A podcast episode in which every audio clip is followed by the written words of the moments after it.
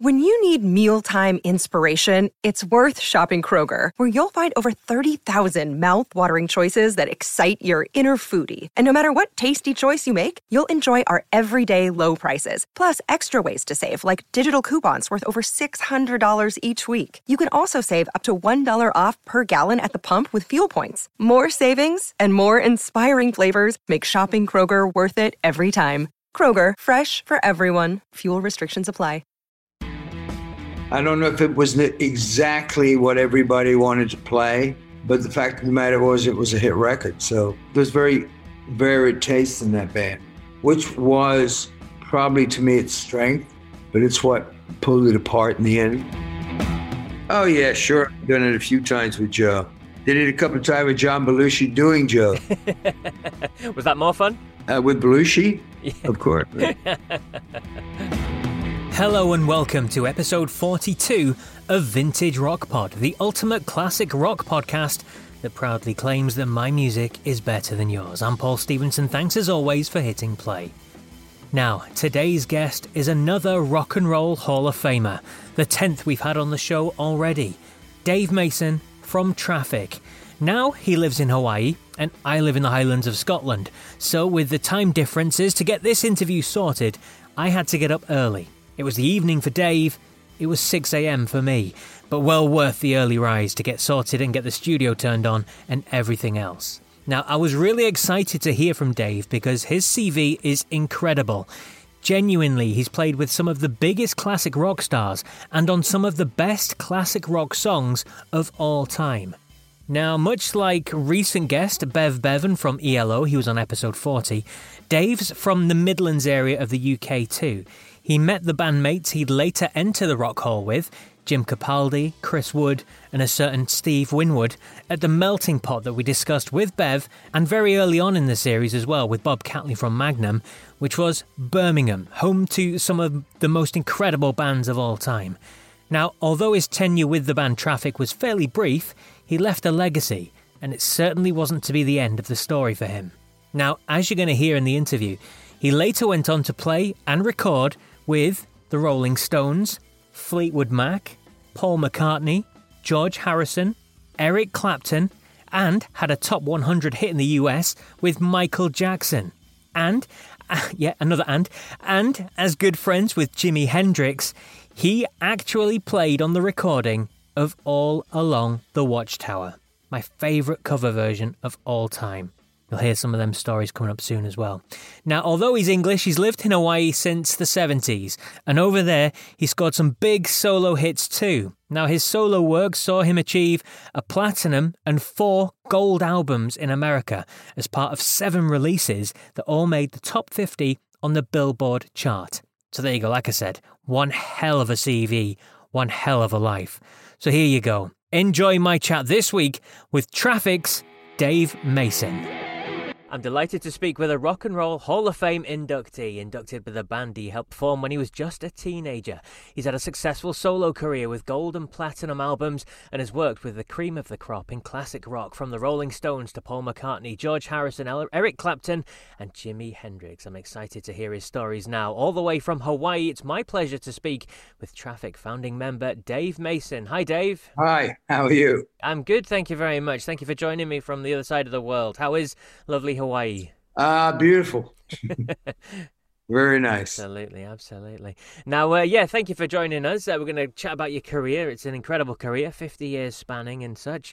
Um, we'll start back at the beginning, though. Um, traffic, I mean, you were just a teenager when the band got together and you were writing big hits, Hole in My Shoe and Feeling All Right and that sort of stuff. I mean, that's that's pretty incredible, really, isn't it, for anybody? Yeah, I guess so. I mean, I just was, you know, uh, the right place, the right time, whatever. I mean, it was just fortuitous that uh, Jim and I got met up with Winwood, and um, that band just happened just out of basically just you know guys just hanging out, listening to music a lot um, when we could, and it just developed into traffic.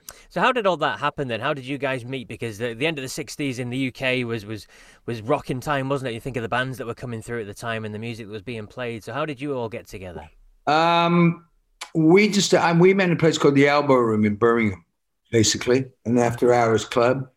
A lot of bands would go there, Uh, actually, um, the Moody Blues early on, when Denny Laine was their singer, mm-hmm. uh, were playing there. Uh, played there one night. Um, and there was always some great music. But that's how we met.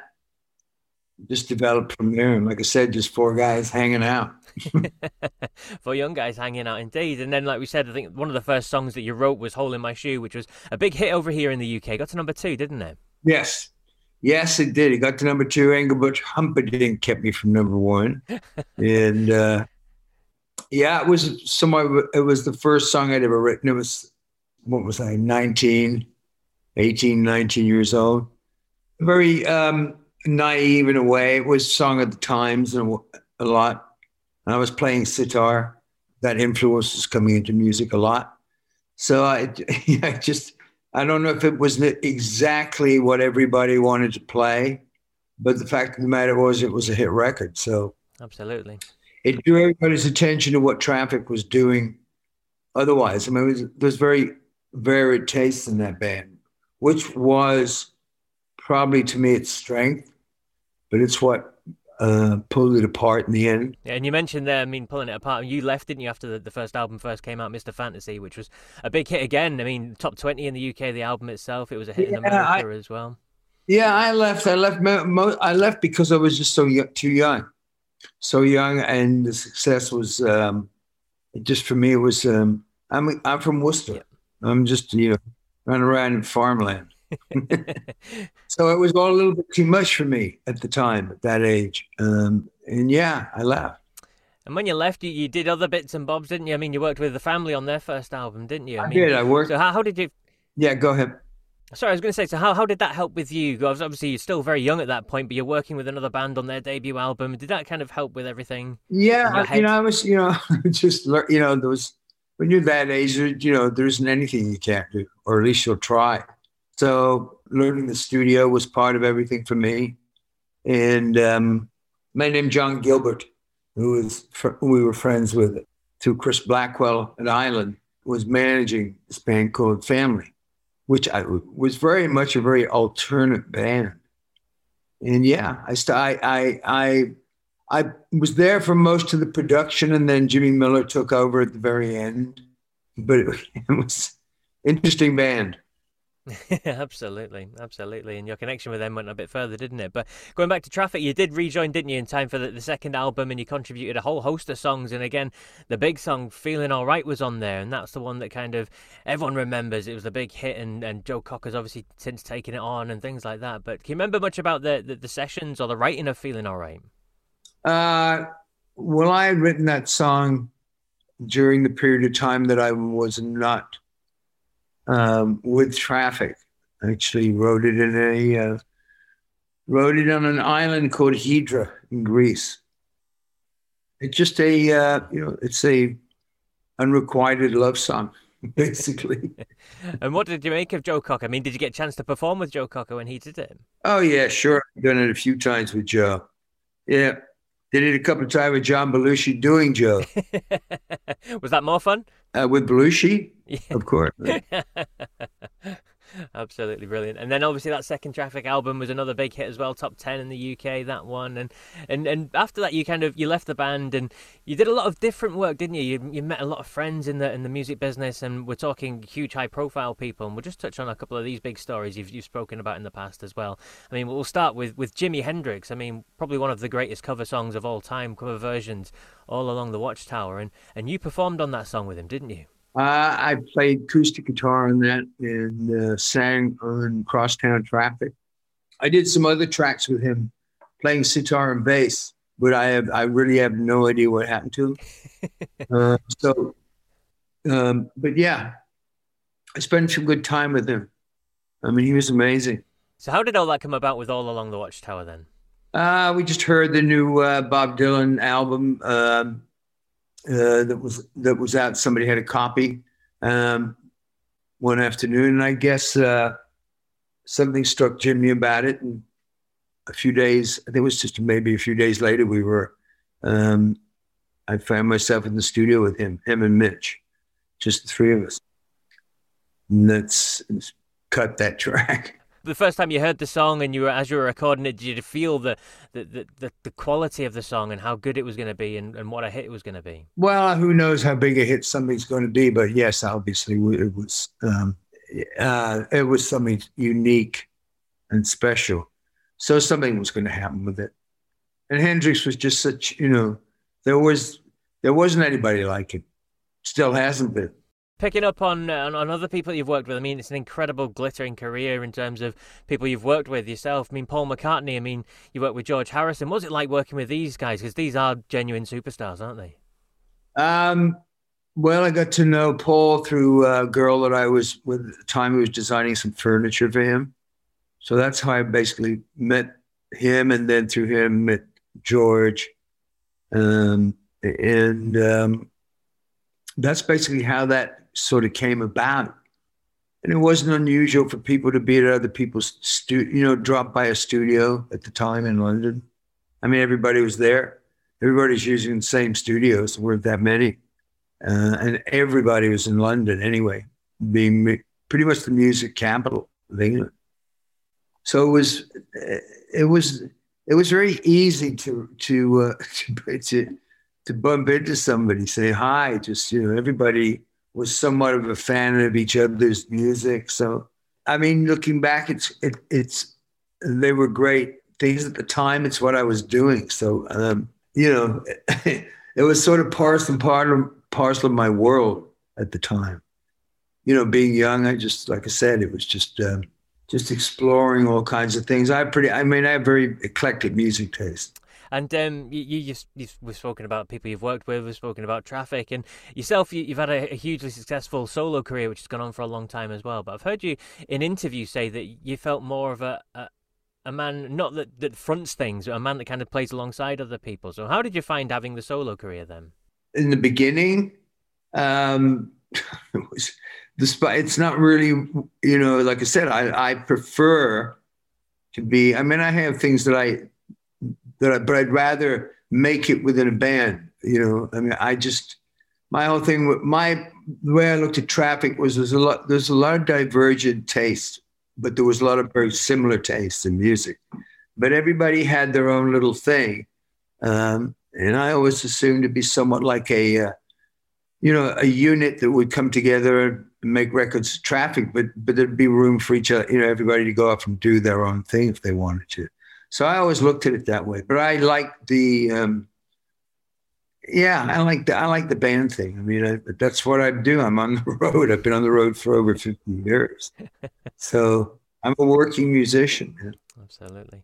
And then in in terms of like your solo stuff, you moved to America, didn't you? When when you were pretty young, your solo hits. I mean, you had big albums, like I said, gold albums. You had platinum albums over in America, some huge hits over in America as well. But didn't really translate to, to the UK. Was that never really a thought to come back and try and, and do that here? Because obviously you had hits with Traffic over here, but it was the solo stuff. Nothing not... ever happened was for me in the UK. Okay, it's I I wish it did. Um, and it would be great to come back and play there. But it never, it, nothing ever took off over there for me. Strange. Yeah. Uh, there was some Scandinavian countries, but never in England. Shame. Yeah, was that a conscious decision? I spoke to Roger Earl from I spoke to Roger Earl from um, Foghat, and he was saying that the, the, success in America almost kind of stopped them coming back to the UK because they were having so much success there. Why do they need to come back to the UK? Was that something you were thinking, or is it just uh, what happened? No, I nobody never made any. Rec- there's no. I never had any hits. There. there was no record sold. I mean, there's a few fans over there, but it wasn't enough to warrant coming over in in tourists. It, the you know the cost of doing it would have been prohibitive because there would just be small audiences. So it's never there's never it's never been big enough record sales there to warrant you know um, coming over there. I'd love to otherwise. Indeed. And uh, just touching on something else you did in the mid 90s, Fleetwood Mac, another big name, were just dropping in, and you, you became part of that band again. Um, it's nice to have been mentioned with Fleetwood Mac, um, but again, it's something that you've said looking back now, it was, it was a strange experience, a, a weird time almost. Uh, I was kind of a well, it, the thing was with the album, um, um, Stevie and um, was not with it at the time, and they weren't doing it. Mick wanted to do something. Um, and rang me up and said, "Hey, I'm you know thinking of putting something back together, and uh, I was like, okay, sure, I'm, let's give it a shot.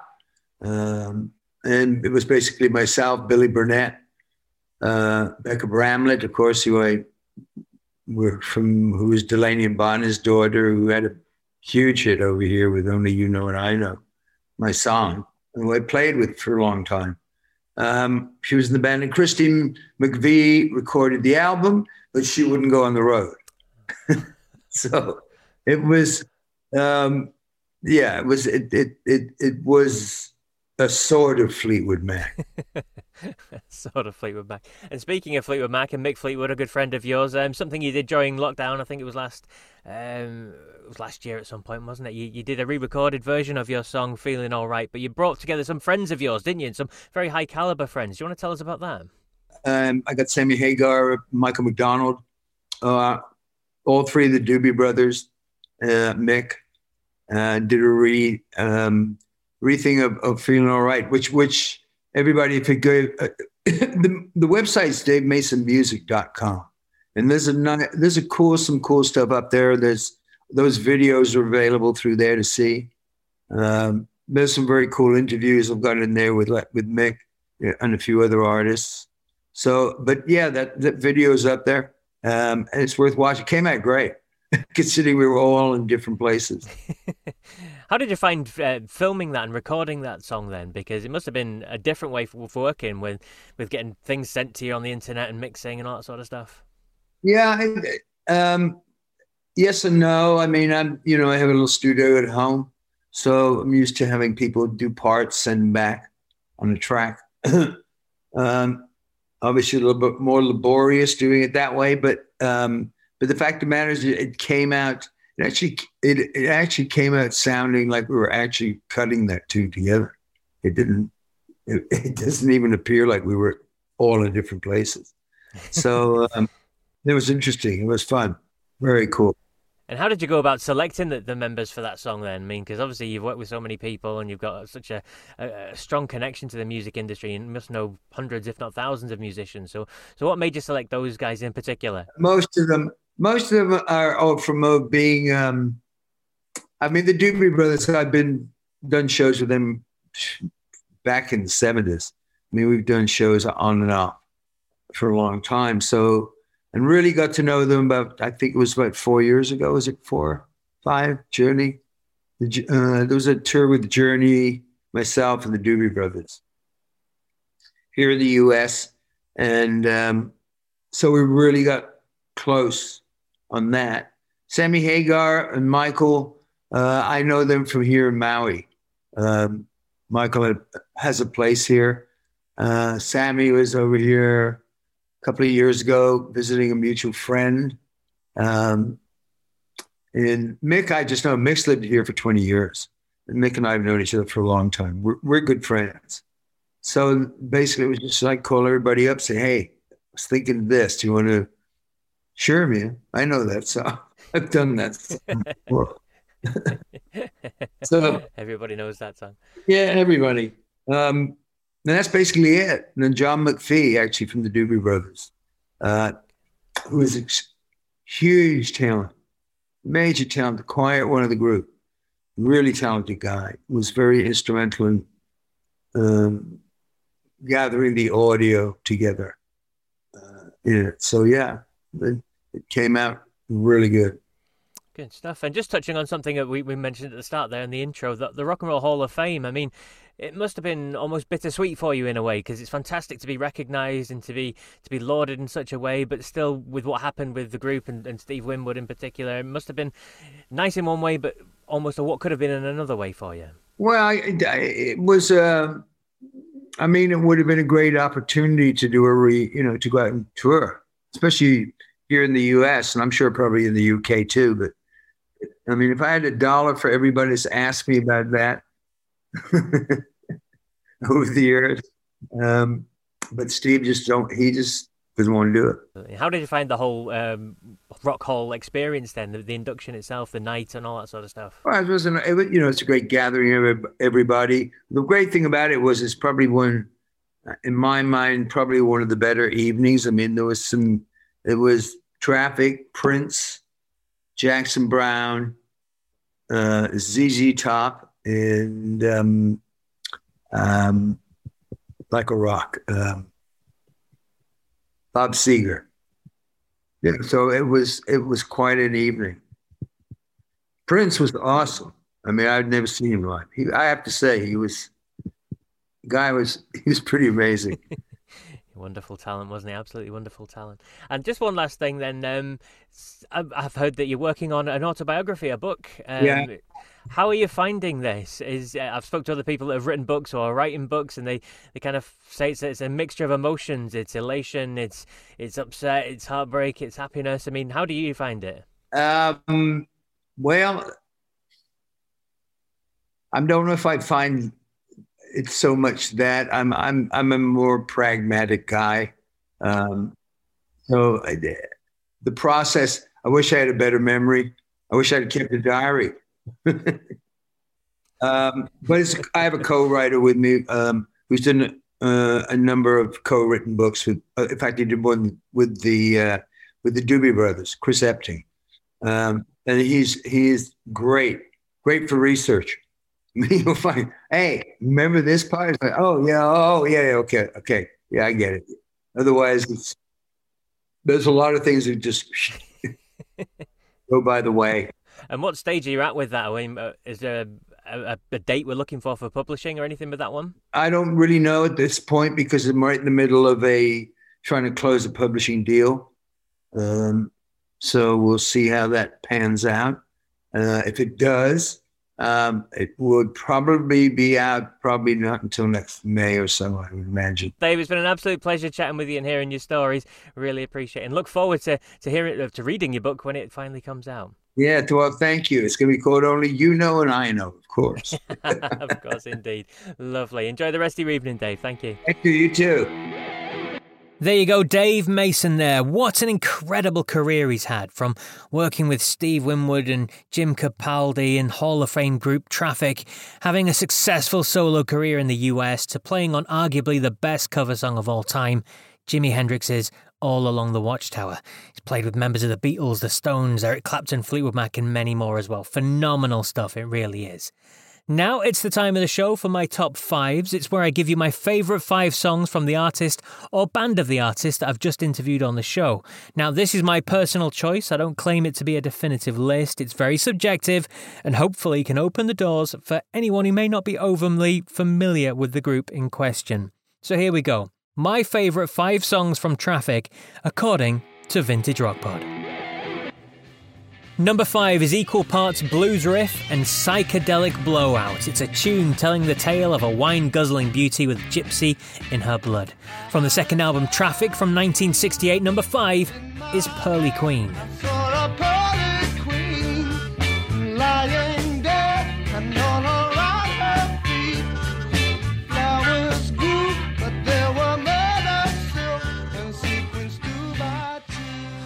At 4 is a real funky track which eventually appeared on the hastily put together Last Exit album after the band broke up for the first time. It has a rolling groove to it that just carries you along. Follow Me, It's Good For You, that good old fashioned medicated goo. And number 4 is Medicated Goo.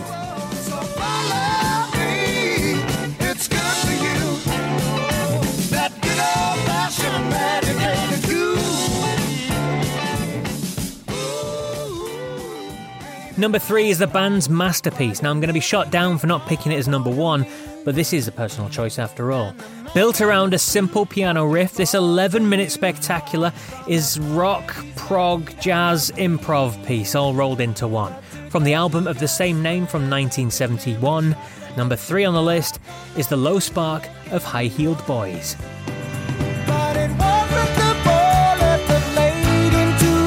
was the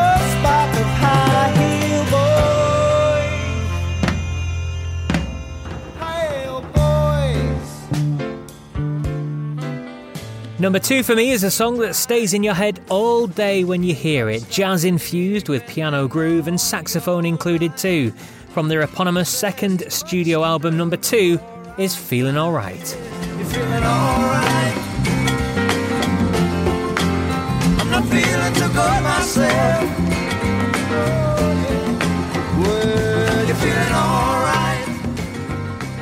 And at number one, it's from their debut album from 1967. It starts off as a beautiful 60s jam, and by halfway, we've got the ear melting solo. So, so good. It's a top tune, later covered by the likes of Hendrix, Grateful Dead, and Crosby, Stills, Nash, and Young. My favourite track of theirs, the number one traffic song, according to Vintage Rock Pod, is Dear Mr. Fantasy.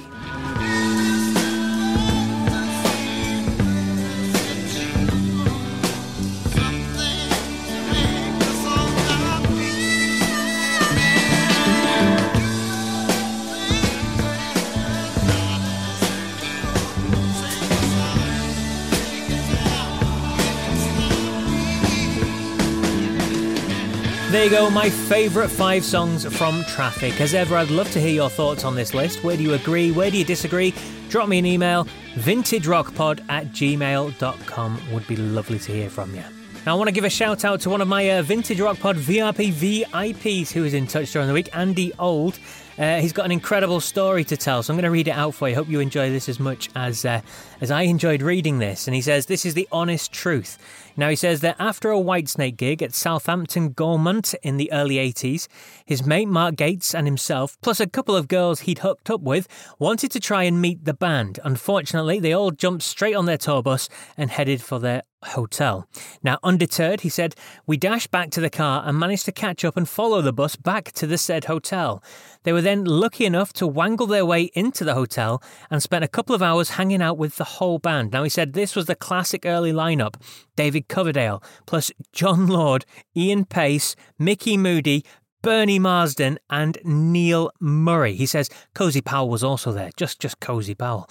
He said we literally sat around drinking and chatting, which was like a dream come true. We got autographs, of course, but here's the best bit of all.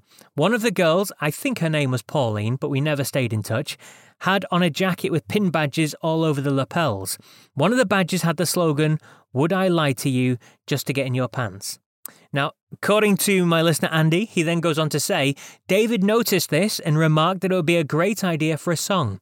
We never thought any more about this until later on when Come and Get It, the album, came out containing side 2, track 2, Would I Lie to You? He said, Well, you could have knocked us down with a feather. We were there for a small part of Whitesnake history. Incredible stuff, Andy. Love hearing stories like that. Please get in touch if you've got something similar you'd love to share with myself and with everyone that's listening. Now, we've literally got listeners all over the world. I think we've reached 92 different countries around the world now, which is pretty phenomenal. Drop me an email, vintagerockpod at gmail.com. I would love to hear from you and I would love to hear your stories too.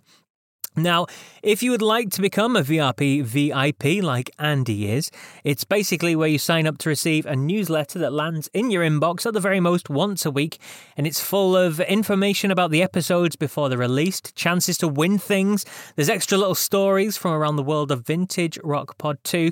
Plus, this last week, uh, VRP VIPs also got the chance to submit their own question to one of my future guests, which is coming up as well. Now, you can submit these uh, questions in writing writing, or you can record a little voice memo, or you can record yourself a video and I will play it to the artists themselves. Pretty incredible. Now, if you want to be involved, just go to my website, vintagerockpod.com, and you can sign up using the form on the first page there. I promise your information will not be sold or passed on to anyone else.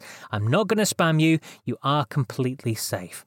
And please check out Vintage Rock Pod on the social media channels as well Facebook, Twitter, Instagram. It's where I share short videos, clips, pictures, all that sort of stuff. And also on YouTube as well, where I post some of the video interviews online too. Just search for Vintage Rock Pod on all those platforms and you'll be able to find me. Give me a like, follow, subscribe, say hello. It would be great to hear from you. Also, look out for the Pantheon Podcast Network. Now, Vintage Rock Pod is now proudly part of the network of music podcasts, which has just released a series narrated by the one and only Roger Daltrey of The Who. It's called The Real Me Podcast and is part of the Who Cares Teen Cancer America program. Definitely check that one out and look through all the other fantastic series that are available on the network too. Just look for Pantheon Podcasts Network. Enjoy them. Well, that's it for this week's show then. More big name guests to follow with rock and roll stories. Episodes are going to be released every Monday, and if this is your first listen, make sure to follow or subscribe so you don't miss any of the episodes as they land. So, until the next one, remember if you come across anyone who isn't a fan of classic rock, just tell them my music is better than yours. Take care.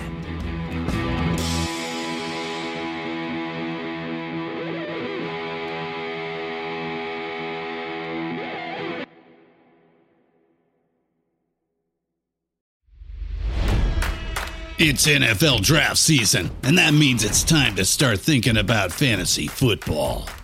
FantasyPoints.com features industry leading experts and prognosticators using proprietary hand charted data to help you score more fantasy points. FantasyPoints.com is the place to go for whatever kind of fantasy football you play. Whether you play fantasy football, daily fantasy sports, or do a little bit of everything, Fantasy Points has the meticulously researched content to guide you to victory.